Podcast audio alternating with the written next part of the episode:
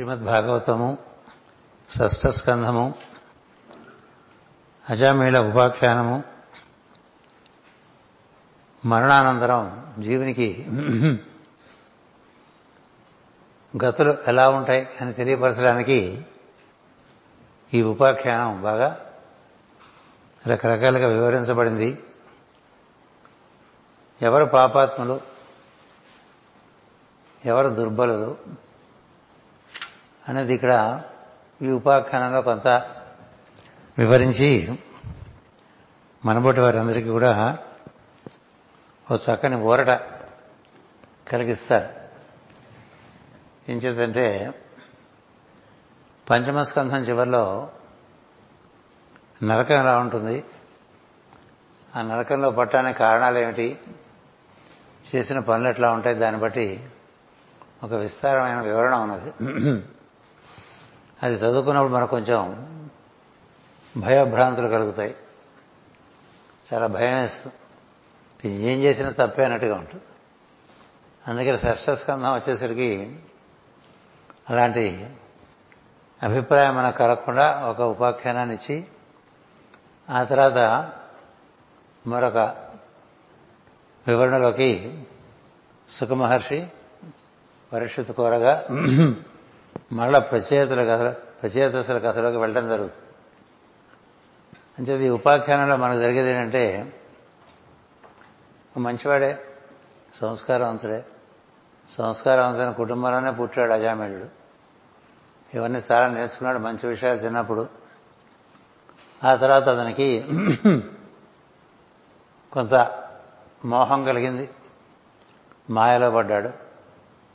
స్త్రీ వ్యామోహంలో పడ్డాడు. కర్తవ్యాలు మర్చిపోయాడు. తన వివాహం చేసుకున్న స్త్రీని కుటుంబాన్ని విస్మరించాడు. తాను మోహపడ్డ స్త్రీ కోసం అనేకమైనటువంటి కార్యక్రమాలు దారులు కొట్టడం దగ్గర చేశాడు. అంటే హింసించడం కూడా చేశాడు. ఎందుకోసం అంటే భార్యా పిల్లల్ని పోషించుకోవాలి కాబట్టి అది ప్రధానం కాబట్టి ఎలాగోలా అది నిర్వర్తించాలి కాబట్టి ఇంకా వేరే మార్గం లేదు కాబట్టి ఇలా చేసుకుంటూ వచ్చాడు. మామూలుగా మనబోటి వాళ్ళం అని అంగీకరించాం కదా. మనం కాస్త కూస్తో సంస్కారవంతంగా జీవిస్తున్న వాళ్ళు ఎవరు? ఇవన్నీ అంగీకరించరు. చేసిన పనులన్నీ వివరంగా ఎదురుకు చెప్పుకున్న మాటి మాటికి చెప్పుకోక్కర్లేదు. అజామీనుడు కూడా మళ్ళీ తను తను ఆత్మపరిశీలన చేసుకుంటూ ఇలా చేశాను కదా అలా చేశాను కదా ఇన్ని రకాలుగా భ్రష్టత్వం చెందాను కదా అని మళ్ళీ ఎక్కడో పెడతాడు మూడు పేజీలు. ఎప్పుడు అవే చదువుకుంటే ఏం బాగుంటుంది? అంచేత అయినప్పటికీ నాకు వీళ్ళు ఎట్లా కనిపించారు? ఈ దివ్యమూర్తులు కనిపించారు. ఈయనకు వచ్చిన సమస్య ఏంటంటే మామూలుగా యమకింకర్లు కనిపించాల్సిన పరిస్థితి దివ్యమూర్తులు కనిపించారు. ఇదిలా జరిగింది అనేది ఆయనకి ఆ దివ్యమూర్తులు ఆకి ఆకర్షింపబడ్డాడు ఆయన. వీళ్ళు ఎలా కనిపించారు నాకు? ఎన్నడూ కూడా నేను వాళ్ళని భావించను కూడా భావించలేను కదా. అంచేత కారణం ఏమై ఉంటుందని దృష్టి దాని మీద పోవటం చేత ఆ దివ్యమూర్తుల స్మరణతో ఆయన శరీరం వదలటం చేత ఉత్తమ జన్మలోకి ప్రవేశించడం జరుగుతుంది. ఈ మరణ సమయంలో దివ్య కాంతి దివ్యనామస్మరణము దివ్య విషయములు అవి చిత్తమునందు నిలబట్టం అనేటువంటిది ఈ కథలో ఒక విశేషమైన విషయం. మనిషి యొక్క అంత్య సమయంలో అతని స్వభావంలో ఏది నిలిచి ఉంటుందో అదే మరుజన్మకి పునాదిగా వస్తూ ఉంటుంది. మనం రాత్రి నిద్రపోయినప్పుడు కూడా చివరి భావం ఏ భావంగా మనం నిద్రలోకి వెళ్తామో మళ్ళా ఉదయం నిద్ర లేచేప్పుడు ఆ భావంలోనే నిద్రలేస్తూ ఉంటాం. అదే దానికి మనకి తర్కాణం. జన్మలు మారినప్పుడైనా ఒకసారి నిద్రలోకి వెళ్ళి బయటకు వచ్చినప్పుడైనా మొట్టమొదటి భావం ఏం కలుగుతుంది అనేది మనం మళ్ళీ జన్మెత్తినప్పుడు మనకి ఎలా ప్రారంభమవుతుంది అనేటువంటి తెలుస్తూ ఉంటుంది. అందుచేత అజామినుడికి ఒక ఆలోచన వచ్చింది. మనకి ఎలా ఈ విధంగా వీళ్ళ దర్శనం అయింది ఆ దర్శనం ఏమో బాగా ఆకర్షించింది ఆయన చిత్తాన్ని అందుచేత మరుజన్మలో కూడా ఆ సంస్కారమే మిగిలి క్రమంగా మళ్ళీ సంస్కారంతో పద్ధతుల్లోకి వచ్చి ప్రాణాయామం చేసి యోగ యోగం చేసి చిట్ట చివరికి మళ్ళా ఆ దివ్యమూర్తిని దర్శించడం జరుగుతుంది ఇది కేవలం ఒక జన్మ కథ కాదు చాలా జన్మల కథ. అని మనం గుర్తించాలనేటువంటిది మాస్ గారు వివరణ బాగా ఇచ్చారు ఇందులో. అందుచేత మనకి ప్రధానంగా తెలుసుకోవాల్సిన విషయం ఏంటంటే ప్రతినిత్యం చిట్టచేరు భావన నిద్రలోకి వెళ్ళేప్పుడు దివ్య భావన అయి ఉండాలి. అప్పుడు మనం నిద్ర లేచినప్పుడు దివ్య భావనతో నిద్ర లేస్తూ ఉంటాం. ఒకటి. రెండవది వీరున్నంత వరకు దుష్టత్వం లేకుండా దుర్బలత్వాన్ని గుర్తించి ఈ దుర్బలత్వం బయటపడటానికి భగవన్ నామ సంకీర్తన కానీ భగవద్ ఆరాధన కానీ ఇది చదివాం కదా తొమ్మిది రకాల నవవిధ భక్తులు చెప్పారు. ఏదో పద్ధతిలో పోతూ ఉంటే ఈ మాయ ఈ మోహం అవి ఎప్పుడు ముట్టుకుంటూనే ఉంటాయి జీవుని అవి ఎప్పుడు ముట్టుకుంటూ ఉంటాయని మొట్టమొదట యమకింకర్లే చెప్తారు. ఈ జీవులందరూ కూడా దైవాంశ సంభూతులు అయినప్పటికీ ఈ త్రిగుణములకు లోనైపోయి ఈ తమస్సు వల్ల రజస్సు వల్ల రకరకాల మాయా మోహాలకి లోబడిపోయి పొరపాట్లు చేస్తూ ఉంటారు. వీళ్ళ కథ నడుస్తూ ఉంటుంది. అంచేత వీళ్ళలో దుష్టబద్ధులు దుష్టబుద్ధులు దుర్బలులు అని ఇద్దరు వర్గీకరణం చేశారంటే నీ లోపల భావం ఇతరులను హింసించడమా ఇతరులను బాధ పెట్టడమా అది దుష్టబుద్ధి అవుతుంది. నువ్వు బతకడం కోసం చేసే కార్యక్రమాల్లో భాగంగా ఇతరులకు కొంతమందికి బాధ కలుగుతుంది అనుకోండి అది నీ పరిస్థితులు బట్టి నువ్వు ప్రవర్తిస్తుంటే ఇతరులకు బాధ కలగవచ్చు. నువ్వు కోరి వారిని దుఃఖపెట్టాలన్న ఉద్దేశంతో జీవించట్లేదు. కానీ వాళ్ళకి దుఃఖం కలుగుతుంది. అలాంటి సమయంలో ఏం చేయాలి? ఇటువంటి వివరణలని కొంత వివరించారు. దానంతా కూడా దుష్టత్వము దుర్బలత్వముగా రెండు వర్గీకరణం చేశారు. దుర్బలుడు ఎవరు కూడా నరకలో నర యమలోకంలోకి వెళ్ళరు. దుష్టులకే నరక నరకయాత్ర ఉంటుంది. ఎందుచేతంటే కోరి ఇతరులను పని కట్టుకుని దుఃఖపడడం అనేటువంటి ఒక కార్యక్రమంగా నడిపిస్తుండేటువంటి వాళ్ళు దుష్టులు. తమకు మాయ చేత మోహం చేత ప్రలోభం చేత రకరకాలుగా తాము పొందవలసిన విషయంలో చేస్తున్న పనుల్లోంచి పుట్టినటువంటి కార్యములలోంచి ఇతరులకు ఏదైనా ఇబ్బంది కలిగితే అవన్నీ దుర్బలత్వం కింద చెప్పారు. ఈ దుర్బలత్వం దుష్టత్వం ఇక్కడ అజామినుడు దుష్టుడు కాదు అని చెప్పారు. ఇప్పుడు సామాన్య ప్రజలు ఎవరు కూడా దుష్టులు కారు. సామాన్య ప్రజలు వారు జీవించడం కోసమే వారు ప్రయత్నం చేస్తూ ఉంటారు. ఆ ప్రయత్నంలో భాగంగా ఇవో అవి ఇవి జరుగుతూ ఉంటాయి. తప్పులు జరుగుతూ ఉంటాయి. దానివల్ల ఇబ్బంది లేదు అనేటువంటిది పెద్ద కన్సెషన్ ఇక్కడ. ఒకటి రెండవది ఏం జరిగిందంటే ఈ దుర్భరుడైన అజామిలుడు చిట్ట చివరిగా శ్వాస విడిచే సమయంలో నారాయణ అని పలకడం జరిగింది. ఈ నారాయణ అని పలకడం అనేటువంటిది ఒక విశేషమైనటువంటి విషయం. అందరూ నారాయణ అని పలకలేరు కదా. భగవన్ నామము చిట్ట చివరి స్థితిలో స్మరించడం అనేటువంటిది అందరికీ వీలుపడదు. అది ఎలా వీలుపడది అనే విషయం గురించి కేంద్ర తరగతిలో చదువుకోవడం జరిగింది. అక్కడ కూడా మనకు తెలిసింది ఏంటంటే అది ఇదివరకు ఎప్పుడో చేసినటువంటి పూర్వ సుకృతం అని చెప్పారు. పురాకృత సుకృత కర్మము అని చెప్పారు. అదేదో ఉండి ఉంటుంది. అంచేత ఆయనకి ఈ విధంగా ఆ స్మరణ వచ్చింది అని. ఈ స్మరణ రావటం అనేటువంటిది ఇతని యొక్క అర్హతను బట్టి కాక భగవంతునికి ఇతని ఎందుకు అనుగ్రహం చేత ఆ విధమైన స్మరణ కలిగింది అనేటువంటి చెప్పారు. అంటే ఈ స్మరణ కలగడం అనేటువంటిది అనుగ్రహ విశేషం. ఇప్పుడు జీవితం అంతా కూడా భక్తి కార్యక్రమాల్లోనూ వాటిలో ఉన్నా కూడా చిట్టు చివరిలో కలిగే బాధల వలన నామస్మరణ జరగపోవచ్చు కదా. చెప్పారు కదా అబ్బో అయ్యో అమ్మో అంటూ ప్రాణాలు వదులుతారని. అంటే నామస్మరణ జరగటం అనేటువంటిది ఇక్కడ ఒక అనుగ్రహ విశేషంగా చెప్పారు. ఈ అనుగ్రహం వల్ల ఇతను దుర్బలుడు అవటం చేత ఇతని దగ్గరికి విష్ణు కింకరులు వచ్చారు తప్ప యమకింకరులు రాలేదు అనేటువంటిది ఇక్కడ ఆ విధంగా పరిష్కరించారు. దీనికి మాస్టర్ గారు చిట్ట చివరిలో నూట నలభై ఐదు పద్యం అయిన తర్వాత ఒక చిన్న వివరణ ఇచ్చారు. అది చదువుకుంటే మనకి కొంత అవగాహన బాగా జరుగుతుంది. అటుపైన ఈ యమకింకర్లందరూ కూడా నువ్వు పంపించాం మేము వెళ్ళాం. అక్కడ విష్ణుదూతలు వచ్చారు. విష్ణుదూతలు వచ్చేసరికి మేము వెనక్కి వచ్చేసాం. మరి నువ్వు పంపిస్తే అతడికి మేము పాశం వేయాలి కదా. మరి నీ నిర్ణయం వృధా పోయింది కదా అని యమదూతలు యమదేవుని అడుగుతారు. అడిగితే అప్పుడు యమదేవుడు నన్ను మించినవాడు ఒకడు ఉన్నాడు అని ఆయన గురించి కూడా ప్రశంస చేస్తాడు. అక్కడ మళ్ళీ అంతర్యామి ప్రశంస ఒకటి వస్తుంది. ఇది మనకి ఈ కథ. ఇందులో మనకి ఇప్పుడు నూట నలభై ఐదో పద్యం తర్వాత నారాయణ నామస్మరణము మోక్షమును కలిగించడ ఆశ్చర్యము కాదు.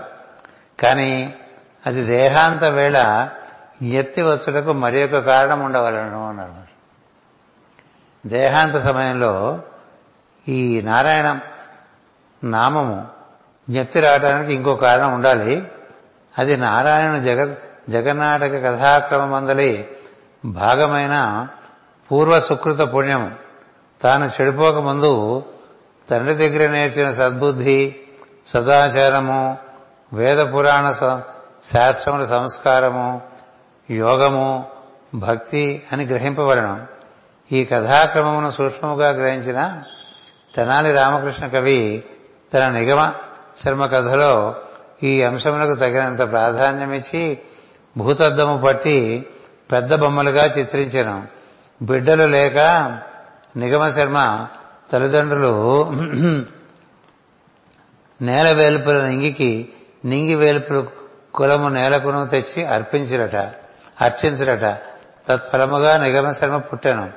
అన్ని విధములా భ్రష్టుడై చివరకు మతి లేక దుర్మరణము చెందబోవు నిగశర్మ తూలుసు నడుచుచుండను.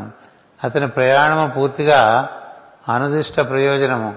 ఆ నడిచిపో నడిచిపోట సూటిగా పండరీపురమందరి దక్షిణ ద్వారమూర్తి అయిన నృసింహుని గుడి ఎదుటకు ఇది ఎట్లు సంభవించను?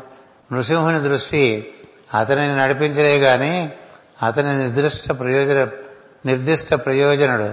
ఈ నడిపించుటకు నృసింహుడు లోకమునకు చూపిన ఉపపతి ఏమి? అనుగ్రహము దేవునకున్నదని బట్టబయలైనను కొంత బిట్టుగా కార్యక్రమం చూపవలను కదా. దానికి రామకృష్ణుడు చూపిన ఉపపత్తి ఎట్లున్నదో గమనింపుడు. చేరువ చేరువై కడు వచేళిమతో తనుడాయు పూర్వ సంస్కార వశంబుతో నిగశ నిగమ శర్మ నృసింహుడు నడిపించను. నిగమ శర్మను నృసింహుడు నడిపించను. ఆ జీవ పూర్వ సంస్కారము పంటకు వచ్చుచు చేరువ చేరువగుచు అగుచుండగా నిగశర్మ నిగమ శర్మ నరసింహునకు చేరువ చేరువగా ఆకర్షింపబడను. ఈ రామకృష్ణుని సృష్టికి మూలము అజామిళుని కథలోని ఈ ఘట్టమందరి పద్యములే. మోహమను కారు చీకటి జీవితమంతయు నిండు కదా పంచమహాపాతకములను ఆచరించిన వాడను. కుటిలత్వము జూదము మొదలైన చర్యను సారము చూచిన వాడను. సమస్త దుఃఖ సముద్రములలో మునిగి లోతులను చూచినవాడను. నిందించుటకు మాత్రమే పనికివచ్చు గుణములు గలవాడను. అట్టి మందభాగ్యుడైన నేనెక్కడ? ఆశ్చర్యకరమైన నారాయణ నామస్మరణం ఎక్కడ? పూర్వసుకృతము లేకుండా ఇది సాధ్యమా? ఇట్లు భావించి చిత్తమును నియమించి ఇంద్రియములను జయించి వాయుగతులను నిరోధించి శ్రీహరి ధ్యానమును అభ్యసింతులని సంకల్పించను. భవబంధములను తొలగించుకుంటుని మాయామోహములను తరించి తిని అరిషడ్ వర్గములను జయించి తిని కర్మ సముద్రమును దాటి తిని స్త్రీ రూపమున దేహము ధరించి వచ్చి కోరికను నోరు తెరిచి కబళించి గోతిలోనికి దింపిన మాయ నుండి వెలువడితిని కదా? అనిట్లో అంతర్యామి జ్ఞానదీపము ఆత్మయను నూనెయందు వెలుగుగా అజామిలుడు దర్శించను. భగవద్ధర్మ పురాయణులైన పెద్దల సంభాషణములు మంత్రములుగా స్వీకరించి ఉపదేశము పొందెను. దానితో జ్ఞానము పెరిగి స్థిరమయ్యను. మోహముతో సమ్మిశ్రమముగా ముడులు పెట్టబడిన బంధములు తెగిపోయాను. బంధువులు బంధువులు మిత్రులు సుతులు భార్య అను మోహములు కూడా తగ్గిపోయాను.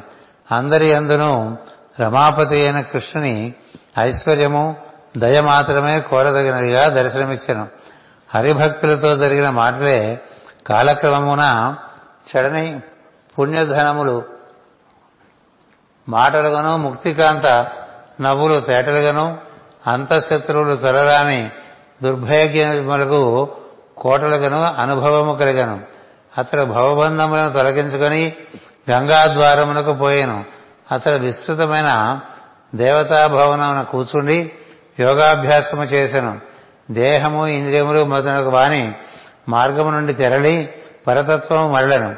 తన ఎందు తను సమాధి చెంది గుణముల నుండి శుద్ధుడయ్యను.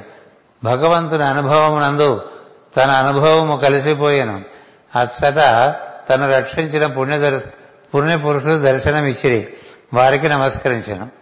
వారిని చూసినప్పుడు తనకు గగర్పాటు కలిగి చిరు చెమటలతో చిరునవ్వుతో దేహమంతయో ఆనంద స్పర్శ ప్రసరించాను. కలిగిన ఆనందమునకు తనకే ఆశ్చర్యము కలిగినది. తనకింత యోగ ప్రభావము కలుగుటకు తాను చేసిన సాధనము ఎంత అని చిరునవ్వు పుట్టెను. శుభప్రదుడు శుభాకారుడు అని సకల లోకములు కీర్తిస్తుండగా పూర్వము వినియున్న నారాయణుని పాదస్పర్శన మెట్టుడునో అతనికి కుతూహలము పుట్టెను. పాదములు కనిపించు లోపుననే నమస్కారం వద్ద పట్టి గంగా తీరమున దేహము విడిచి ఆ విష్ణుదాసుల స్వరూపము తనకు కూడా సంక్రమించడం గమనించను. తనను వారితో కలిసి దివ్యమణులు పొదిగిన సువర్ణమయమైన దివ్య విమానమెక్కి వైకుంఠమును చేరను. అతడు అనుభూతి విశేషమే అంతర్యామిగా వ్యాపించిండెను అట్టి స్థితిలో అతడు నారాయణ పాదాల మీద సేవాపరుడై శాశ్వత స్థితి పొందాను. ఈ కథ చివరి భాగమున చిన్న గ్రంథ గ్రంథులున్నవి అవి తెలియని సో కథా సంవేదానమంతయు అసందర్భముగా అనిపించును. అది ఎట్లనగా అజామినుడు ఎనభై ఎనిమిది సంవత్సరముల సంవత్సరమున ఎనభై ఎనిమిదవ సంవత్సరమున ఆకస్మికముగా మృత్యువు సంభవింపగా కొడుకును ఉద్దేశించి నారాయణ స్మరణ చేసిన. ఇంతలో యమదూతలు వచ్చిరి. నారాయణ స్మరణ విని విష్ణుదూతలు వచ్చిరి. అప్పటికే అజామినుడు వికలేంద్రియుడు వికంపిత ప్రాణుడు వికృత లోచనుడు. యమదూత విష్ణుదూతల సంవాసము జరిగిన వెనుక అతడు విష్ణుదూతలకు నమస్కరించెను. జ్ఞానోదయం పొందను. తన పూర్వపుణ్య వశమున నారాయణ నామస్మరణ కలిగిందని సంతోషించను. యమదూత విష్ణుదూతలు అదృశ్యులైరి. అజామినుడు ఇంద్రియములను నిగ్రహించి యోగాభ్యాసము చేసి మనస్సునకు సమాధి స్థితిని చేకూర్చుకున్నటకై గంగాద్వారమునకు పోయాను.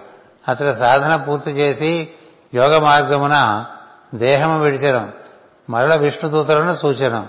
వైకుంఠమునకేగి విష్ణుపాదముల సన్నిధి పొందెను.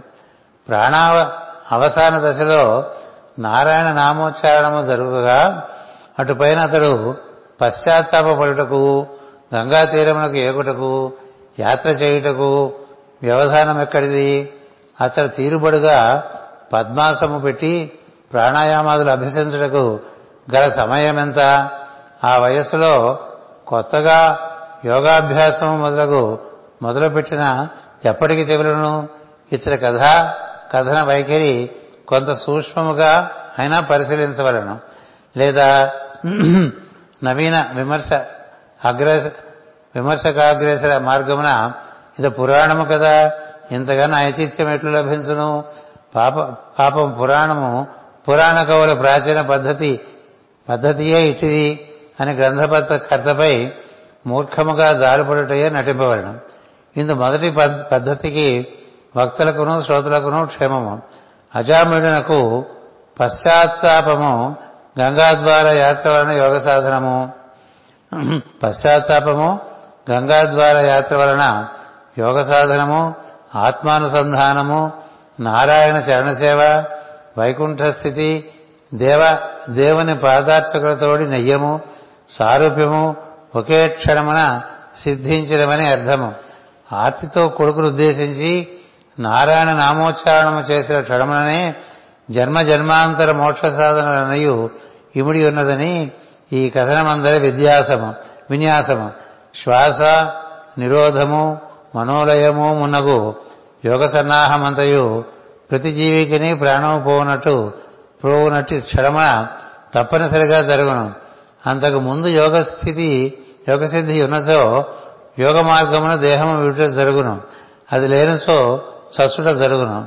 నామోచ్చారణమున అటుపోవలసిన ప్రాణము ఇటు మరలింపబడినది. ఇతర గంగాద్వారము అతస్థి అతస్థిరము ఏ హృదయమున నారాయణ పద ఉండునో అతడికి భక్తి అను గంగ ఉద్భవించను. కనుక అతడు అచ్చడై అచ్చటికి ఉత్తమ ప్రజ్ఞ ఎందు ప్రవేశించడం అదియే దివ్యమ దివ్య భవనమని చెప్పబడినది. ప్రాణావసాన సమయమున పొందబడిన ఈ అపూర్వ సంస్కారము తర్వాత జన్మలో బాహ్య ప్రపంచమందలి తీర్థమైన గంగాద్వారము అతడ యోగ సాధన ప్రక్రియ మున్నగునవన్నయు సిద్ధింపజేసినది. ఈ శుద్ధులే సుకృతములుగా ఆ రెండవ జన్మమున చిట్ట చివర వైకుంఠనాథుని శాశ్వత లోక సిద్ధి లభించినది. మనస్సు దుర్మతముతో ఎన్ని త్రవలు పట్టినను విష్ణుని నామోచ్చారణము చేయట కన్నా సకల కర్మల క్షయము వారు మార్గముగా మార్గము వేరుగా లేదు. మనసు దుర్మతముతో ఎన్ని త్రోవలు పట్టినను విష్ణుని నామోచ్చారణము చేయట కన్నా సకల కర్మలను క్షయము వనరించు మార్గము వేరుగా లేదు. పరీక్ష మహారాజా ఈ ఇతిహాసము ఎవడైనా కొంచెం భక్తి కానీ భక్తి లేక కానీ ఓర్పుతో కానీ ఆలకించినచో లేక పఠించినచో అతడు విష్ణులోకమున మహావైభవముతో యమదోతులకు అగోచరుడై నివసించి ముక్తికాంతితో స్థిరముగా సుఖించును. కొడుకు పేరుకొని పేరనుకొని భగవన్నామమును తుదికాలమున స్మరించి అజామినుడు మోక్షమును జ్ఞానమును పొందెను. మనస్సున విష్ణుని కోరిన వారికి మోక్షము చేరువయ్యున్నది. కోరిన వారు ఎన్ని త్రేవలు పట్టినను ఏమీ లాభము లేదు. ఇప్పుడు మీకు ఏమర్థం చెప్పండి? ఏమర్థమైందంటే ప్రతి జీవుడికి పూర్వపరాలు ఉంటాయి. కదా? జీవి పురోగతి చెందుతూ ఉంటాడు. పరిణామ దశలో ఒక జన్మ కన్నా ఒక జన్మ మరి ఒక ఉత్తమ జన్మ. ఎక్కడో దుష్టులైనటువంటి వాళ్ళు చాలా తక్కువ మంది ఉంటారు. వారికి నరకయాత్ర ఉంటుంది మిగతా వారు ఎవరికి నరకయాత్ర ఉండదు. దాని గురించి సామాన్యులు ఎవరు భయపడక్కర్లేదు బాధపడక్కర్లేదు. అందుకని మనం నరకానికి పోతామేమో అనే భయం ఎవరికి అక్కర్లేదు. ఎందుకంటే సృష్టి క్రమంలోనే జీవులందరికీ పరిణామమే ఏర్పాటు చేశారు. అంటే ప్రోగ్రెషనే ఏర్పాటు చేశారు. పురోగతే ఏర్పాటు చేశారు. ఎక్కడో కొండొకసో చాలా ఎక్సెప్షనల్ సన్నివేశంలో డిప్రమోషన్ ఉంటుంది తప్ప మాటి మాటికి ప్రతివాడిని ఫెయిల్ చేయటం అనేటువంటిది ఉండదు. చేసిన మంచినే అంతా పోగేసి దాన్ని చూపించి ముందు పంపిస్తూ ఉంటారు. ఈ మిగతావన్నీ అవేవో వాళ్ళు ఈ గుణాల్లో పడిపోయి మాయామోహంలో పడిపోయి చేశాడు తప్ప వాడి వసంలో ఉందా వాడి పాపం అని చెప్పి అక్కడే ఈ సిస్టంలో కరుణ దయ అనేటువంటివి ఎక్కువగా ఉంటాయి. ఎందుచేతంటే తమస్సు చేత రజస్సు చేత ఎక్కువ పరిపాలింపబడుతూ ఉంటారు అందరూ. సత్వగుణం కోసం ప్రయత్నం చేస్తూ ఉంటారు. అభినంత అబ్బుతూ ఉంటుంది కానీ ఇవే గమ్మేస్తూ ఉంటాయి. ఇది ఇది దుర్భ దుర్బుద్ధ లేకపోతే దుర్బలత్వం అనేది చూస్తారు. Is he weak minded or is he wicked minded. Wicked mind అయితే కొంత పనిష్మెంట్ ఉంటుంది. వీక్ మైండ్ అయితే పనిష్మెంట్ ఉండదు. దాని తగ్గట్టుగా పై జన్మలో ఇవి కూడా దాటడానికి వీలుగా ఉండే సన్నివేశాలు వస్తూ ఉంటాయి. ఇప్పుడు అజామినుడు కథ మాస్టర్ గారు వచ్చిన రహస్యం ఏంటంటే ఇప్పుడు ఒక జన్మ సంగతి చూస్తా సంగతి చూస్తే మనకన్నీ తెలియవు. ఇప్పుడు వేమన ఉన్నాడు వేమన యోగి కదా ఆయన మన మొదట ప్రథమ భాగవత జీవితం అంతా కూడా ఇలాగే నడుస్తుంది కదా. స్త్రీవాంఛ కామవాంఛ భోగేచ్ఛ అలాగే నడుస్తుంది. అలాగే పుండలేకుడు ఉన్నాడు. అతని జీవితం కూడా ప్రథమ భాగం అంతా అలాగే నడుస్తుంది. అలాగే చాలామంది జీవితాలు మనం ఒక భాగం చూస్తాం తర్వాత వాళ్ళు మారిపోయినట్టుగా కనిపిస్తారు కదా. అజామేయుడు చెట్టు చివరి వరకు మారలేదు. నీకు కొంచెం అడ్వాన్స్డ్ స్టోరీ ఇది. ఇప్పుడు మిగతా వాళ్ళంటే మధ్యలో మారిపోయి మనకి ఆ తర్వాత బాగుపడ్డాడు కాబట్టి అంటే అతనికి ఏదో ప్రమోషన్ ఇచ్చారు అని చెప్పుకోవచ్చు. యజమానుడు కథ ఏంటి? చిట్ట చివరి వరకు అతడు మాయామోహంలోనే ఉన్నాడండి. కదా? భార్య పిల్లలే. అది కూడా ఏమిటి? తను సనాతన ధర్మంలో అంగీకరించిన భార్య పిల్లలు కాదు. తను ఉంచుకున్నటువంటి ఒక స్త్రీ. ఆయన ఆమెకు పుట్టినటువంటి ఒక పది మంది పిల్లలు. అందులో చిట్ట చివరి వాడు వీడికి నారాయణ అని పేరు పెట్టుకున్నాడు. ఆ పేరు పిలిచాడు. సో అంచేత ఇతనికి ఈ విధంగా మోక్షం రావడానికి కారణం ఏంటంటే అంతకుముందు జన్మలో అన్ని బాగా పరిపూర్ణంగా ముక్తి పొందడానికి కావలసినంత సాధన జరిగి కించిత్ కర్మ మిగిలిపోయింది అనుకోండి కించిత్ కర్మ. ఆ కర్మ నిర్వర్తించారనుకోండి ఇప్పుడు. అలాంటి వాడికి ఆ కర్మ తీరిన తర్వాత అంతకుముందు జన్మలలో చేసినటువంటి అభ్యాసం అంతా కూడా అక్కరకు వచ్చి ఇతని చేత నారాయణ అనిపించింది అంటారు మాస్టర్ గారు అయితే అందరూ నారాయణ అని అనలేరు అందరూ నారాయణ నమశివాయ కొన్ని పేర్లు చెప్పారు మాస్టర్ గారు. రామ కృష్ణ ఇవి కొన్ని కొన్ని నామములు ఉచ్చరింపబడం అంత సులభంగా. అది ఎంతో బాగా సాధన చేసిన వాళ్ళు కూడా చిట్ట చివరిలో నామస్మరణ చేస్తుంటే విముఖత చూపిస్తారు ఆ బాధలు పట్టుకునే ఉంటుంది రకరకాలుగా విముఖత చూపిస్తారు. వినబుద్ధి కాదు. ఎందుకంటే ఈ బాధ చాలా ఎక్కువగా ఉంటుంది. అంచేత పూర్వపుణ్య సుకృతం ఉంటే తప్ప అది అనుగ్రహ విశేషంగా నామోచ్చారణ జరిగింది. అలా జరగటానికి కారణం అతను అంతకుముందు పూర్వజన్మల్లో చేసినటువంటి పుణ్యం అంతా కూడా కలిసి వచ్చి అతనికి ఆ విధంగా అప్పుడు మరి పనికి వచ్చిందని చెప్పారు. అంచేత ఏ జీవి కార్యక్రమం అయినా ఒక జన్మతో ముడిపెట్టి వేయటానికి వీల్లేదు. ఇప్పుడు ఇంకోటి చెప్పారు అక్కడ నిగమ శర్మ కథ అని. ఆ కథలో కూడా ఆయన ఇతని కర్మ పూర్తయిపోతూ ఉంటే ఒక పక్క నుంచి జీవుడికి ఒక పక్క కర్మ దగ్ధం అవుతూ ఉంటేనే అతను ముందుకు వెళ్తూ ఉంటాడు. అది పరిపూర్ణంగా దగ్ధం అవుతుంటే అటు నుంచి నృసింహుని యొక్క విగ్రహం అతన్ని ఆకర్షిస్తుంటే అతను నడిచి వెళ్ళిపోతూ ఉంటాడు పక్క. అక్కడ నృసింహుడు ఉన్నాడు అతని దగ్గరికి వెళ్ళాలనే ఉద్దేశంతో నిగమశర్మ వెళ్ళడు. అది భగవత్ సంకల్పంగా ఆ నరసింహుడే ఈ నిగమశర్మని ఆకర్షిస్తూ ఉంటాడు. అలాగే మనకు కూడా చేస్తున్న కార్యక్రమాల్లో ఒక పక్క కర్మతంత్రం జరుగుతూ ఉండగా రెండోది భగవద్భక్తి మనం కార్యక్రమాల్లో ఉన్నప్పుడు క్రమంగా ఈ క్రమమంతా సిద్ధమైపోతుంటే ఈ హరిభక్తి మని ఆ దారిలో నడిపిస్తూ ఉంటుంది. ఆ పద్యం ఎప్పుడు నేను చదువుతూ ఉంటా. కర్మతంతుడగుసు కమలాక్ష కొలుసు ఉభయనేత వృత్తి నుండనేని చెడును కర్మమెల్ల సిద్ధులమై మెలన ప్రబల మగుసు విష్ణుభక్తి చెడదు అని అంచేత ఈ విష్ణుభక్తి ఈ దైవభక్తి లేక హరిభక్తి అది ఒక పక్క మనని దైవం వైపు నడిపిస్తూ ఉంటే ఈ కర్మ అంతా నెమ్మదిగా చెడిపోయేంత వరకు ఈ రకరకాల బాధలు పడుతూ ఉంటారు. అంచేత ఇప్పుడు అజామీయుడు ఈ జన్మలో ఈ ఒకటే మిగిలిపోయింది ఇంక మిగతా అన్నీ అయిపోయినాయి. వేమనకు కూడా అంతే. అంతవరకు జరిగిన కార్యక్రమం కర్మ విశేష కర్మశేషం అది.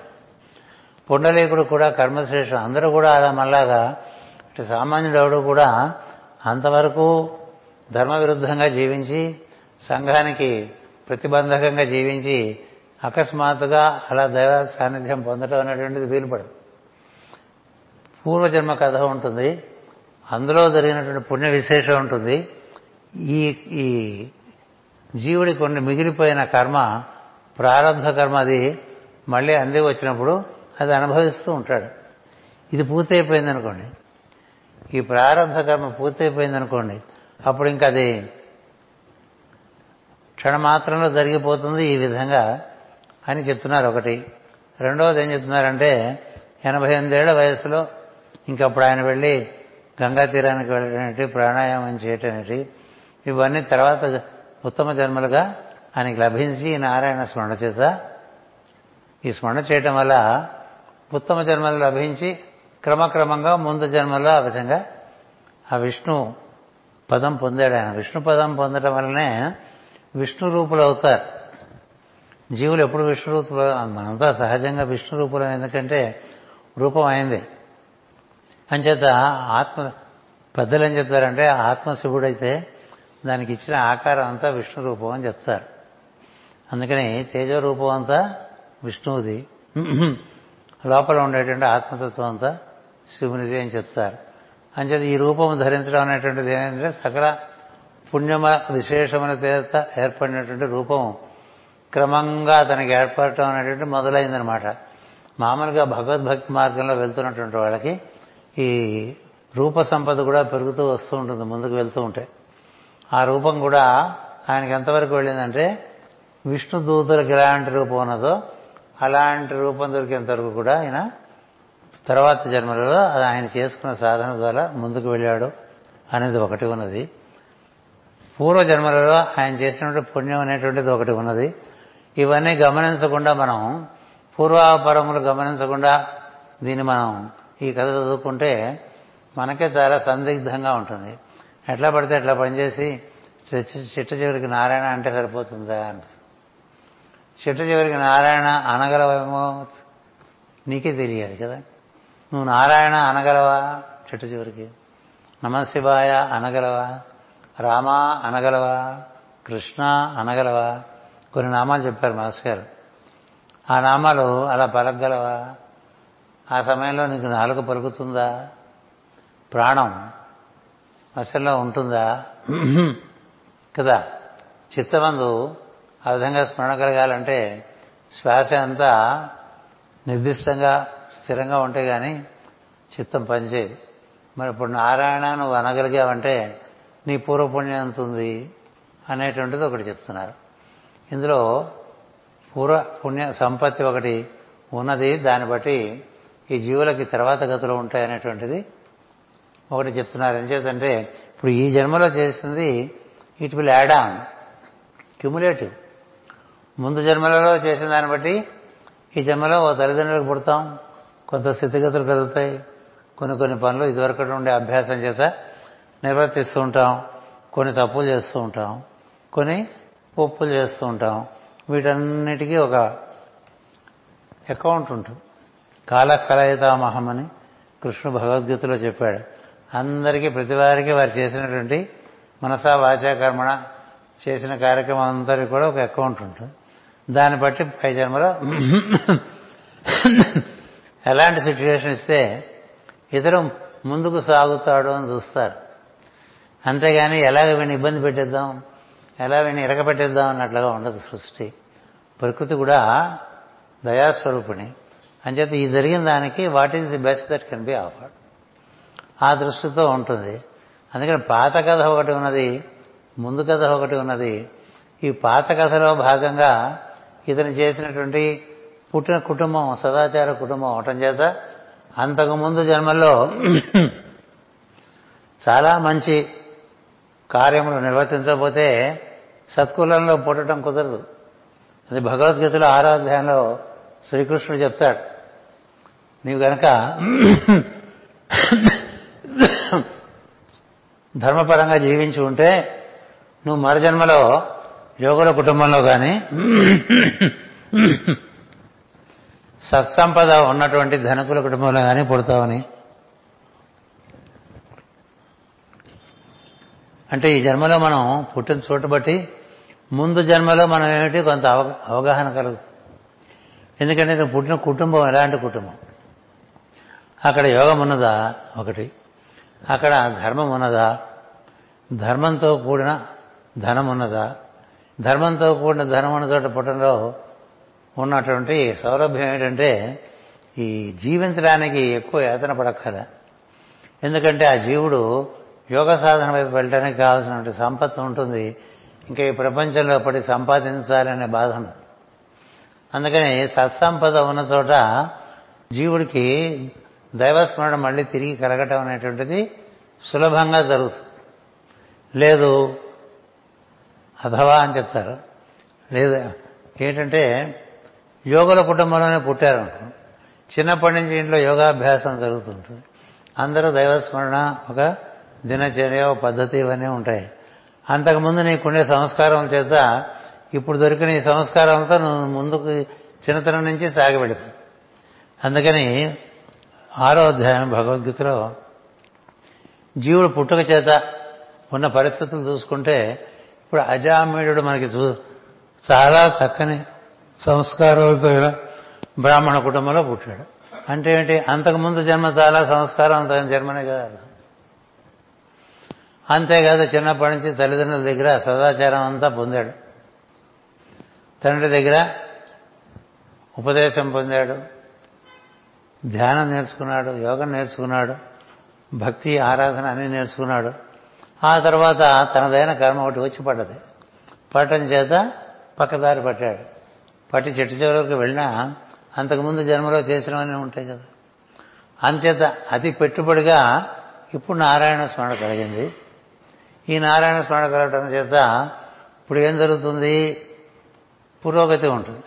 ఆ పురోగతే మరుజన్మలో గంగా నదీ తీరంలో గంగా ద్వారం అంటే హరిద్వారం. గంగా ఈ ప్రపంచంలోకి ప్రవేశించింది హరిద్వారం దగ్గర. ఋషికేశంలో ఇంకా హిమాలయాల్లోనే ఉంటుంది గంగ. అందుకని మన కథలన్నీ కూడా ఎక్కువ హరిద్వారంలో జరిగినట్టే చెప్తారు. ఈ హరిద్వారం నుంచి ప్రపంచంలోకి వస్తుంది గంగ. అందుకని గంగా ద్వారము దగ్గర చేరాడు. అక్కడ చేసుకుని మళ్ళీ యోగాభ్యాసం చేసేటం మొదలుపెట్టాడు.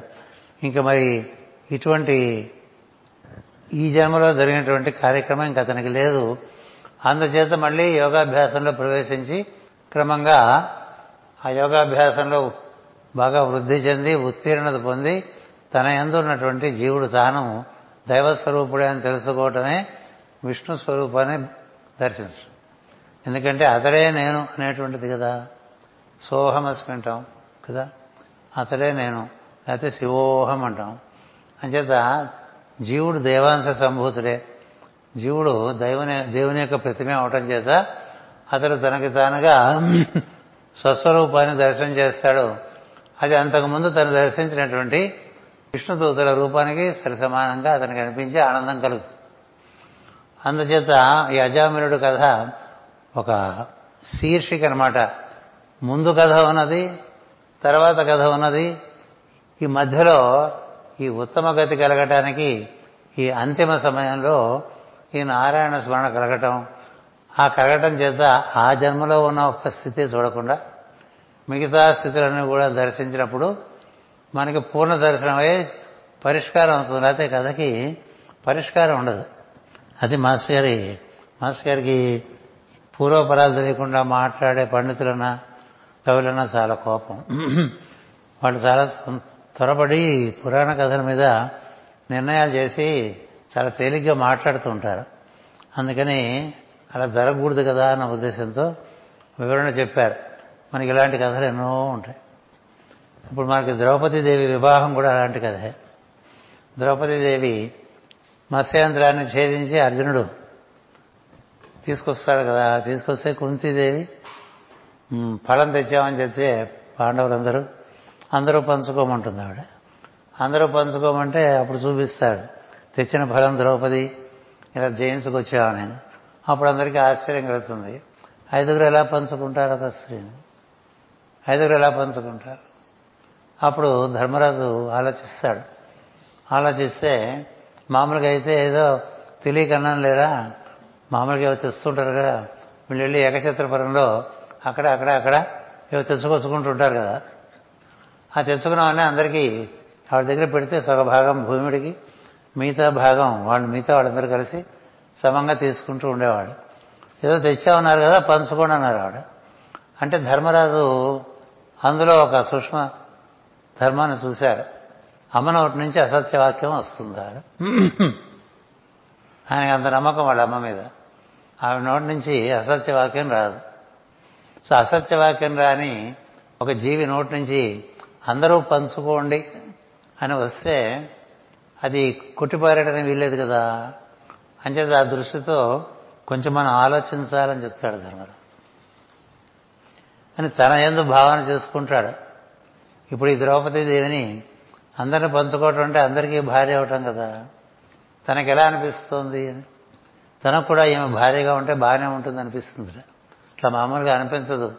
సంస్కారవంతులకి మరొక స్త్రీని చూస్తే ఈమె నా భార్యగా ఉంటే బాగుంటుందని అనిపించదు.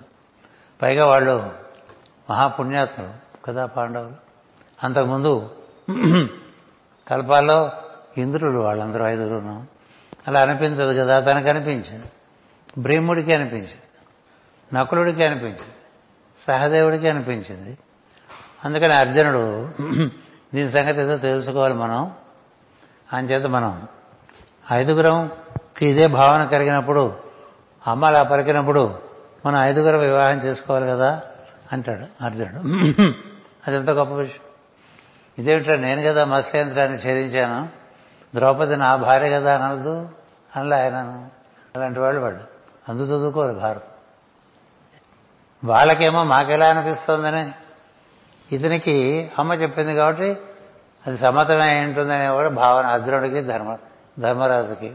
అలాగే వెళ్తారు. వెళ్ళి ద్రుపదరాజు సన్నిధిలో కూర్చుని పీటల మీద ఐదుగురు కూర్చుంటే మేము ఐదుగురం చేసుకుంటా ఉన్నప్పుడు అది పెద్ద సమస్యగా తారసిల్లుతుంది కదా? ఐదుగురు ఎట్లా ఇచ్చి పెళ్ళి చేస్తారు? అంతకుముందు లేదు అలాంటి సన్నివేశం. ఇదిలా వీలు పడుతుందండి ధర్మరాజు అడుగు ద్రుపదుడు ధర్మరాజును అడుగుతాడు నీకు ధర్మం తెలుసు కదా ఇది ఎలా ధర్మం? చెప్పమంటాడు. అంటే నాకు అనిపిస్తుంది నా అంతఃచేతనలో నాకు అనిపిస్తుంది మా అమ్మ కనిపించింది మా అందరికీ కూడా అనిపిస్తుంది. అంటే ఆయన ద్రుపదుడు ఉంటాడు మీ అందరి గురించి నేను మీకుండే పవిత్రత నేను శంకించను. కానీ ప్రజలకు ఏం చెప్తావు? ప్రజలకు ఏం చెప్తావు? నేను రాజుని నా కూతుర్ని ఐదుగురికి ఇచ్చి పెళ్ళి చేశానంటే రేపొద్దున రాజ్యంలో ఇలాంటిది ఇంకోటి వస్తే నేనేం పరిష్కారం చేయాలి? అంటే నాకు తెలియదు అంటాడు ధర్మరాజు. నాకు ఇంతవరకే తెలుసు మా లోపల అంతఃసేదనలో ఈమెను పొందడం మాకు ధర్మమే అనిపిస్తుంది కానీ ఎలా ధర్మము మాకు తెలియలేదు తెలియట్లేదు అంటారు ఆ సమయంలో వేదవ్యాస మహర్షి వస్తాడు. వచ్చినప్పుడు వేదవ్యాస మహర్షిని అడుగుతాడు ద్రుపదుడు ఈ పరిస్థితి ఏమిటని? అడిగితే వేదవ్యాస మహర్షి అప్పుడు చెప్తాడు ఈమె కింద జన్మలో తపస్సు చేసింది. తపస్సు చేసి శివుడు ప్రత్యక్షమైతే పతి పతి పతి పతి పతి పతి అని ఐదుగురు ఆదుర్దాగా యాంగ్జైటీ న్యూరోసిస్ కారణంగా ఐదు సార్లు పతి పతి పతి పతి పతి అంది. అంటే అప్పుడు శివుడు ఐదుగురు భర్తని ఈవిడ తపస్సు చేస్తుంటే అంతకుముందు కల్పాల్లో ఉండేటువంటి ఇంద్రులందరూ అలా చూసుకుంటూ వెళ్ళారటండి. చూడండి తమాష. వాళ్ళు చూశారట దేవుడిది ఎవరి కోసం తపస్సు చేస్తుందని? పతి కోసం వాళ్ళకి తెలిసింది. ప్రతి వాళ్ళు ఈవిని చూసి ఈవిని పొందితే బాగానే ఉంటుందని వాళ్ళకి అనిపించిందట వాళ్ళు చూసుకుంటూ వెళ్ళిపోయారు. ఈవిడ కోరుకున్నది ఐదుగురు వాళ్ళు ఐదుగురు ఒక్కొక్కళ్ళు ఒక్కొక్క టైంలో చూసుకుంటూ వెళ్ళిపోయారు. సో వాళ్ళని వెళ్ళి అందరినీ కలిపి ఒక సమన్వయం పట్టుకొచ్చింది. కాలము ప్రకృతి ఇలా వచ్చేసింది. అదంతా బాగానే ఉందయ్యా నువ్వు వేదవ్యాసుడి నీకు పూర్వజన్మ కథలు తర్వాత జన్మ కథలు అన్నీ చెప్పగలవు. ప్రజలకు ఏం చెప్పమంటావు? అని అడుగుతాడు. అడిగితే అప్పుడు వేదవ్యాసుడు అంటాడు ఏ స్త్రీకైనా మత్స్యంత్రం కొట్టింది అర్జునుడు కదా? కాబట్టి తన భర్త అర్జునుడు అని ఉంటుంది మనసులో. ఒక స్త్రీ ఒక పురుషుడిని తన భర్త అని భావిస్తే ఇంకంతే సంగతులు. ఇంకొకరిని భర్తగా సంస్కారంతో స్త్రీ భావించదు. అందుచేత ఇప్పుడు ఈ ద్రౌపది దేవి ఉన్నది కదా నీ కూతురు ఆమెను ఒకసారి అడుగు ఏముంటుందో అని. ఆవిడ దగ్గరికి వెళ్ళి అడుగుతారు. అడిగి ఇట్లా ఐదుగురు పెళ్ళి చేసుకుంటారటమ్మా నువ్వేమంటావని. అంటే నాకు సమ్మతమే అంటుంది. అలా ఉంటుందా? ఐదుగురిని చేసుకోవడానికి నాకు సమ్మతమే అని ఒక స్త్రీ పలుకుతుందా? కాబట్టి ఆమె మనసులోనూ అదే ఉంది. వాళ్ళ మనసులోనూ అదే ఉంది. కుంతీదేవి నుంచి దివ్యవాక్కుగా అదే వచ్చింది. అందుకే నీ సమ్మతమే. ఇలా పరిస్థితి వస్తే నీ రాజ్యంలో ఇలాగే కానిచ్చే ముందని చెప్తాడు అప్పుడు ద్రుపదుడు సమాధానపడి వివాహం చేస్తాడు. మరి ఇలాంటి కథలు తెలియాలంటే పూర్వపరాలు తెలియకుండా చేయలేదు అందుకనే మన పురాణాల కథలో కానీ ఈ రామాయణ భారత భాగవతాది కథల్లో కానీ మనకు ఒకటి మాత్రం గుర్తుపెట్టుకోవాలి. జీవుడి కథ ఒక జన్మకి మాత్రమే సంబంధించింది కాదు. మనకి ఈ జన్మతో మొదలై జన్మతో అంతమైపోయే కథ కాదు ఇది. అది కేవలం భారతీయుల యొక్క అంతఃచేతనందు చాలా స్పష్టంగా స్థిరపడి ఉన్నది.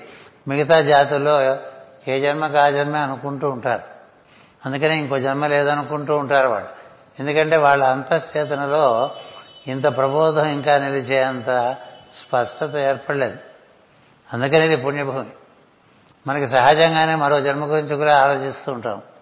ఈ జన్మ నడుస్తుండగానే పై జన్మ గురించి కూడా ఆలోచిస్తూ ఉంటాం. ఎందుకంటే ఈ చేసే పనులు పై జన్మకు కూడా వస్తాయి కదా. ఈ జన్మరాహిత్యం అనేటువంటి మార్గంలో నడుస్తూ జన్మ పరంపరను పొందుతూ ఉండాలంటే ఇంతకన్నా ముందు జన్మ బాగుండాలంటే ఉత్తమమైన కార్యక్రమాలు చేయాలి. ఉత్తమ గతులు పొందడానికే ఈ జన్మను వినియోగించుకోవటం అనేటువంటిది మన సాంప్రదాయంలోనే చాలా ఎక్కువగా ఉన్నది. అన్నీ ఒకేసారి అయిపోయి మోక్షం అనేటువంటిది పొందలేకపోవచ్చు. కానీ ఇది క్యుములేటివ్గా వస్తుంటాయి. ఇందులో కొన్ని జరిగినటువంటి పుణ్యప్రదమైనటువంటి కర్మలు ఉంటాయి. జరిగినటువంటి కొన్ని అజ్ఞానంతో కూడిన చేసేటువంటి కార్యక్రమాలు ఉంటాయి. అవి ఇవి కలబోసి మనకి చూడండి ఒక అసార్టెడ్గా ఒక ప్యాకెట్ ఇస్తుంటారు కదా. ఓ స్వీట్ ఎవరికైనా ఇద్దామంటే అన్ని తలా కాస్త వేసేమంటాం కదా? ఒక ఒక కేజీ స్వీటు ఒక రెండు కేజీలు స్వీటు కట్టవాయి అంటే ఏం పెట్టాను సార్ అంటే అన్ని తలా కాస్త వేయమంటాం కదా. అట్లాగే మనకు ఉండేటువంటి మొత్తం సంచిత కర్మలో కొంత కర్మ తీస్తారు. కొంత కర్మ తీసి అసార్టెడ్గా అవి కొనిది ఇవి కొనిది ఇవి కొనిది. ఎందుకంటే వీడు ఏ ఏ విషయాల్లో పొరపాటు పడ్డాడు ఏ ఏ విషయంలో మంచి పని చేస్తాడు అన్ని తలాకాస్త తీసి ప్రారంభం అని ఇస్తారు. మొత్తం సంచితం అంతా ఎవరు? చాలా బరువుగా ఉంటుంది. ఈ ప్రారంభం నిర్వర్తించడంలో మనం ముందుకు వెళ్ళటమా లేదా అనేది తెలుస్తూ ఉంటారు. ఈ ఇవ్వటంలో ఇతనికి చక్కని కుటుంబంలో పుట్టాడు. ఎన్నో మంచి పనులు చేశాడు ప్రథమార్థంలో కదా? తర్వాత కర్మవశాత్ ఇలా వచ్చేసాడు మరి ఆ పుణ్యం అంతకుముందు ఎంత పుణ్యం ఉంటే అలా పుట్టాడు? అంతకుముందు ఎంత పుణ్యం ఉండకపోతే అలా సత్కుల జాతకుడయ్యాడు. అవలేడు కదా? అక్కడి నుంచి మళ్ళీ కొంచెం బోల్తా పడ్డాడు. ఈ బోల్తా పడ్డది చూడకండి అంతకుముందు కూడా చూడండి. అది ఒకటి. తర్వాత చిట్ట చివరిలో జరిగింది కారణం అంతకుముందు జన్మల్లో చేసినటువంటి పుణ్య విశేష కారణం చేతనే ఈ సమయంలో ఇప్పుడు ఈ బోల్తా పడ్డ సమయంలో కూడా ఆ నారాయణ అని అడగలిగాడు అని చెప్పి ఓ పరిష్కారం. అంత మాత్రం చేత అతనికి సరాసరి వైకుంఠంలోకి వెళ్ళాడా అంటే అది లేదు. వాడికి మరుజన్మలో ఒక పుణ్యమైనటువంటి ప్రదేశంలో పుట్టారు. ఎక్కడ పుట్టారనేది కూడా చాలా ముఖ్యం. ఒక జీవి ఎక్కడ పుట్టాడు అనేటువంటిది చాలా ముఖ్యం. ఒక నదీ తీరంలో పుట్టాడు అనుకోండి అది పుణ్య పుణ్య నదీ తీరంలో పుట్టడం చాలా గొప్ప విషయం.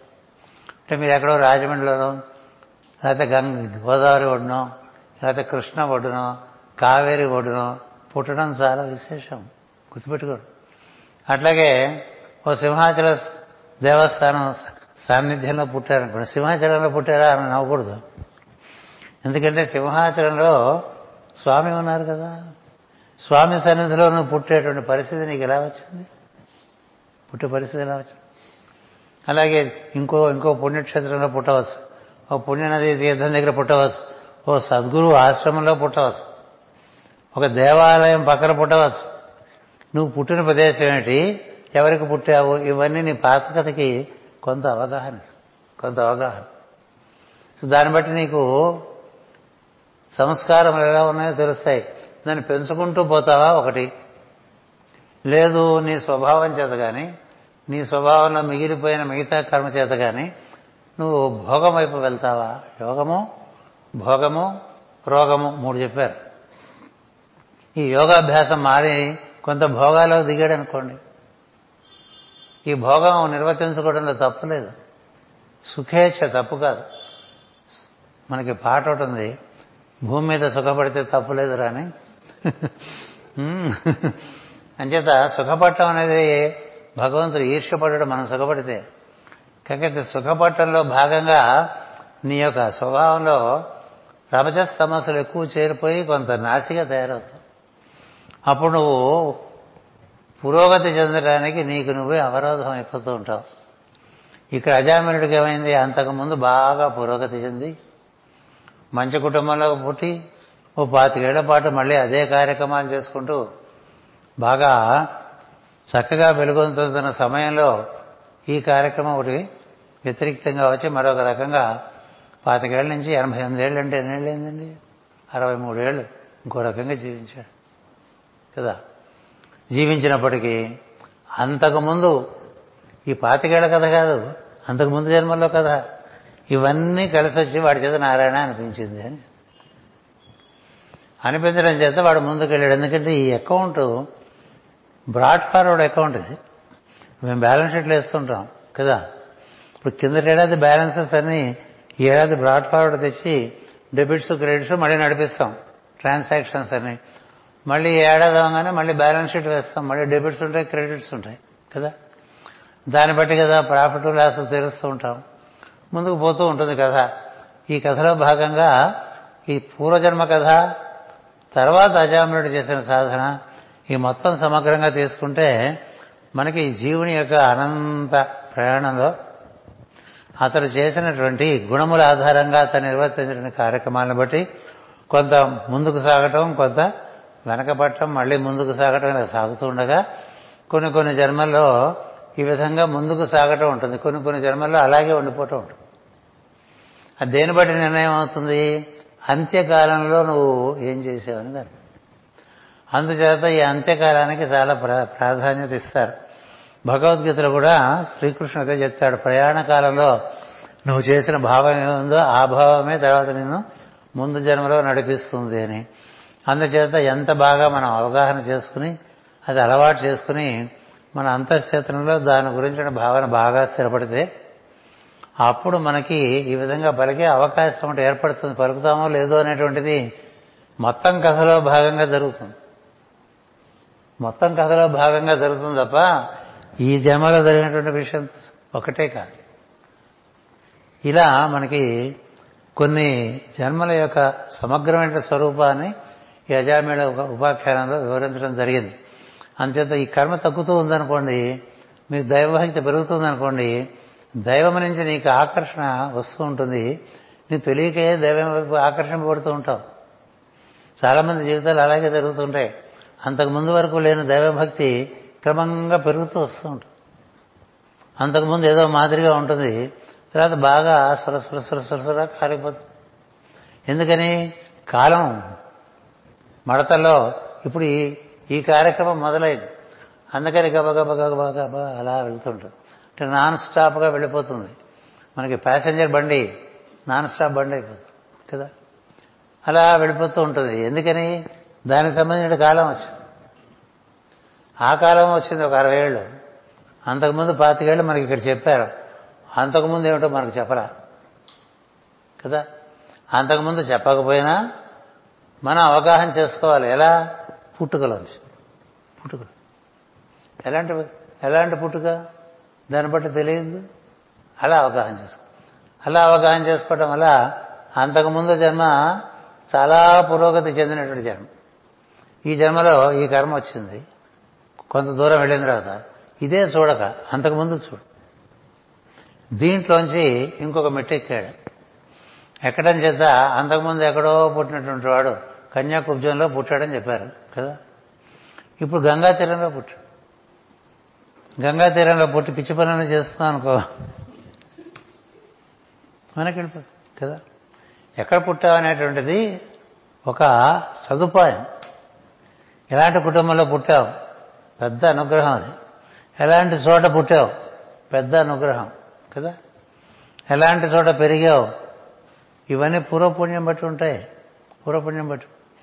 కొంతమందికి మంచి విద్య లభించే చోటు ఉంటారు. కొంతమందికి ఎన్నో సంవత్సరాల తర్వాత కానీ అలాంటి చోటు చేరుకోలేరు కదా? ఇవన్నీ దేని బట్టి? నీ పూర్వకర్మ బట్టి. అంచేత పూర్వాపరములు రెండు మనం దృష్టిలో పెట్టుకుని ఒక జీవుడి గురించి అంత సులభంగా ఒక జన్మతో నిర్ణయం చేయకూడదు. అది ముందుకు సాగుతూ ఉంటుంది. ఆ సాగటంలో భాగంగా చిట్ట చివరికి ఇతను విష్ణు సాన్నిధ్యం చేరుకున్నాడు అనేటువంటిది తర్వాత జన్మలో జరిగిన కథ అది. ముందు జన్మలో జరిగిన కథకి పుట్టుకే ఆధారం. మధ్యలో జరిగింది కాస్త మనకు చూపించారు. అందుకని ఇది తెలియాలంటే ఆ జీవుని కథ అంతకుముందు జన్మల నుంచి తెలియాలి. ఎన్నో ఉంటాయి. చాలా ఆశ్చర్యంగా ఉంటాయి. ఇప్పుడు వేదవ్యాసుడు పుట్టిన విధానం అలాగే ఉంటుంది. వేదవ్యాసుడు. ఆయన పుట్టుక కూడా చాలా విచిత్రంగా జరుగుతుంది కదా? సుఖ మహర్షి. ఆయన పుట్టుక కూడా చాలా విచిత్రంగా జరుగుతుంది. హనుమంతుడు పుట్టుక చాలా పూర్వ కథ ఉన్నది. మనకేం తెలియదు కదా? ఏం తెలియదు వేదవ్యాసుడు కృష్ణద్వైపాయనుడు పుట్టి పుట్టగానే ఐదేళ్ళ వయసువాడైపోయాడు. ఆ తర్వాత పదహారేళ్ళ వయసువాడైపోయాడు. తల్లికి దండం పెట్టాడు. తల్లి నువ్వు ఎప్పుడు కలిసి చదువుకుంటే అప్పుడు నేను వస్తాను. నేను పని మీద వచ్చాను పని మీద వెళ్తున్నాను వెళ్ళిపోయాడు. అట్లా పురాణాలు రాసుకున్నాడు వేదాలు ఏదో వర్గీకరించాడు ఇవన్నీ చేసి బ్రహ్మసూత్రాలు వివరించారు అన్నీ చేసుకుంటూ ఉంటే అప్పుడప్పుడు ఏదో కాస్త వ్యాఖ్యాడికి వెళ్దాం అనిపించింది. అలా వెళ్ళిపోయాడు మన అక్కడెక్కడో ఓ మామిడి తోట ఉంటే ఏది? చిన్నటెక్కడ అన్నట్టు అక్కడికి వెళ్ళేసరికి ఆ మామిడి తోపులో చాలా పావురాలు ఉన్నాయండి. వస్తూ ఉంటాయి పావురాలు అప్పుడు గుంపులు గుంపులు గుంపులుగా ఉండి చాలా కోలాహలంగా ఉంటాయి. పళ్ళు తింటూ ఉంటాయి. పావురాల గుంపు కనిపించి. ఆ పావురాల గుంపు ఎప్పుడో కానీ చూడు కదా ఆయన.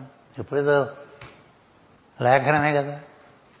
చూస్తే ఆనందం వేసింది అలా పావురాల గుంపు చూస్తే అందులో పావురం ప్రత్యేకంగా కనిపించింది పావురం కాదు రామచిలుక చిలుక. ఒక చిలుక మిగతా చిలుకల కన్నా ప్రత్యేకంగా కనిపించింది ఆయనకి.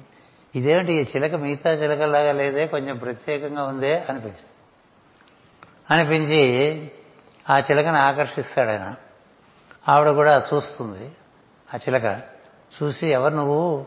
ఈ చిలక రూపంలో ఉన్నావు కానీ నువ్వు చిలకవు కాదు కదా అంట అంటే అప్పుడు అవును నేను చిలక రూపం ధరించాను. చిలకను కాదు. నీకోసమే ధరించాను. ఎందుకంటే నేను గంధర్వ స్త్రీని గంధర్వలోకం నుంచి దిగొచ్చాను. నీకు ఒక సత్సంతతి కలిగించి భవిష్యత్తులో జాతికి చక్కగా నీవు ఇచ్చినటువంటి జ్ఞానాన్ని పంచగలిగినటువంటి ఒక ప్రజ్ఞని భూమి తీసుకురావడానికి పైలోకాల్లో సంకల్పించారు. ఆ సంకల్పాన్ని అనుసరించి నేను ఈ చిలక రూపం ధరించాను. నీవు నన్ను చూసి ఆకర్షితుడు అయ్యావు మనిద్దరం వివాహం చేసుకుని సంతానాన్ని కంటే ఆ పెట్టేటువంటి ఆ దిగి వచ్చిన ప్రజ్ఞ ఏదైతే ఉంటుందో ఆ ప్రజ్ఞ నువ్వు చెప్పేటువంటి సమస్త వాంగ్మయానికి విపరీతమైనటువంటి వ్యాప్తి కలిగిస్తాడు. ఇది పూర్వకథ. అందులో భాగంగా ఇక్కడికి వచ్చారంట అంటే ఈయన దర్శిస్తాడు. దర్శించి సరైన ఒప్పుకొని ఈయన చిలక రూపం ధరిస్తాడు. ఇద్దరు చిలక రూపం ధరించి ఒక చిలక రూపంలోనే సుఖమహర్షిని కనటం జరుగుతుంది. కానీ ఆ మహాసిద్ధుడు. ఆయన ఎంత సిద్ధుడో ముందులో మనం భాగ భాగవతంలో చదువుకుంటాం. ఊర్ధ్వలోకాల దిగి వస్తాడు. ఆయన చిలకగానే ఉండగలడు మనిషిగానే ఉండగలడు. ఆయన మరి ఆయన గురించి మరి ఇప్పుడు ఎనిమిది గంటలు అయిపోయింది కాబట్టి అంత వెనక్కి వెళ్ళిపోకూడదు. ఎందుకు చెప్తున్నానంటే అందుకోసం మన కథలు చదువుకోవాలి. పురాణాలు కానీ అలాగే రామాయణంలో కొన్ని పాత కథలు ఉంటాయి. ఏమిటి ఎట్లా ఉన్నావు నువ్వు అని అడిగితే వాడు ఒక కథ చెప్తాడు. విరాధుని అడిగితే ఒక కథ చెప్తాడు కదా? ఇంకోటి అడిగితే ఇంకో కథ చెప్తాడు. ప్రతివాడికి ఒక పాత కథ ఉంటుంది. సో వాడి పాత కథ నీకు తెలిస్తే నీకు బాగా అర్థమవుతుంది కదా? అందుకని మన మన స్క్రిప్చర్స్లో ఉన్న గొప్ప విషయం ఏంటంటే they also open you up to your past అవి ఆ క్యారెక్టర్స్ అందరికీ కూడా ఆ పాత కథలోంచి కొత్త కథ ఇలా జరుగుతుందని చూపిస్తారు. అందుకని అజామినుడి కథ ఇప్పుడు మొదలుపెట్టి ఈ కన్యాకుజం దగ్గర నుంచి వీడు మొదలయ్యాడు అనుకోకూడదు సనాతనుడు కదా జీవుడు. అంతకుముందు ఎక్కడో ఏం చేశాడో ఇక్కడ పుట్టాడు. ఎక్కడ పుట్టాడు? మంచి ప్రదేశంలోనే పుట్టాడు. మంచి కుటుంబంలో ఎన్నిసార్లు చెప్పారు అది చెప్తాం కదా. అంటే సత్ పుట్టుక ఒకటి తర్వాత చేసిన పని రెండు వెళ్ళిపోయేప్పుడు ఒకటి మూడు. దీన్ని బట్టి నెక్స్ట్ లైఫ్ అండి. అలా నిర్ణయం జరిగింది. అందుకని మధ్యలో కొంచెం తడబడ్డా అజామీయుడు మళ్ళీ బండి అందుకున్నాడు. ట్రైన్ మిస్ అయ్యి మళ్ళీ ట్రైన్ క్యాచ్ చేశాడండి. మొన్న ఆ మధ్య మీకు కథ చెప్పా కదా. ఆయన ఎవరో ట్రైన్ మిస్ అయ్యి తునిలో ఉండిపోయాడు ఆయన. అట్లా ట్రైన్ మిస్ అయ్యి తునిలో ఉండిపోకుండా మళ్ళీ ట్రైన్ క్యాచ్ చేసి మళ్ళీ వెళ్ళిపోయాడు. అదే అజామినుడు కథ. సో ఈ కథ అవగానే ఈ యమకింకర్లకి వీడు పాపం విష్ణుదూతలకి చెప్పినటువంటి మాటలకి సంతృప్తులే వెనక్కి వచ్చేస్తారు కానీ యముడు కదా పంపించాడు.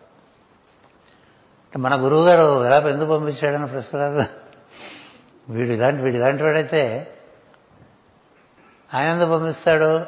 అది పై తరగతిలో మనం తప్పకుండా చదువుకుందాం. అడుగుతారు వెళ్ళి నువ్వు కదా మరి ఎంత శాసనం చేస్తావు ఎప్పుడు? అంటే ప్రతి కూడా ప్రతి every rule has its exception అని ఒక ఒక ధర్మానికి ఒక మినహాయింపు ఉంటుంది. ఇది ఎప్పుడు జరగలేదు ఇలా. గురువుగారు పాశాలిచ్చి పంపిస్తే అలా వేస్తే పడిపోతాయి కదా?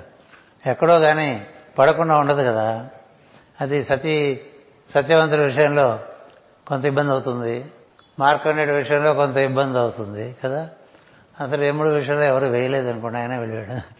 అంచేత పాశములు వేస్తే పడకపోవడం అనేది ఉండదు ఏముని ఎందుకంటే ఏముడు అంతే అతను విష్ణు స్వరూపమే ఏముండి సమవర్తి ఉండి సమంగా ధర్మాన్ని నిర్వర్తింపజేస్తూ ఉంటాడు. అయినప్పటికీ అతని నుంచి ఇలా ఒకటి జరిగింది కదా. అలా జరగడానికి ఏమిటి కారణం తెలియాలనేటువంటి ఉద్దేశంతో ఈ యమకింకర్లు విష్ణు ఈ యముడి దగ్గరికి వెళ్ళి అది ప్రశ్న వేస్తారు. దాని సమాధానంగా యమధర్మరాజు అంతర్యామి తత్వం గురించి కొంత మనకి మళ్ళీ వివరిస్తాడు. అది మళ్ళీ పై తరగతిలో చదువుకుందాం. స్వస్తి ప్రజాభ్య పరిపాలయంతాం న్యాయేన మార్గేణ మహీమహేషా గోబ్రాహ్మణేభ్య శుభమస్తు నిత్యం. లోకా సమస్త సుఖినో భవంతు. లోకా సమస్త సుఖినో భవంతు. లోకా సమస్త సుఖినో భవంతు. ఓం శాంతి శాంతి శాంతి.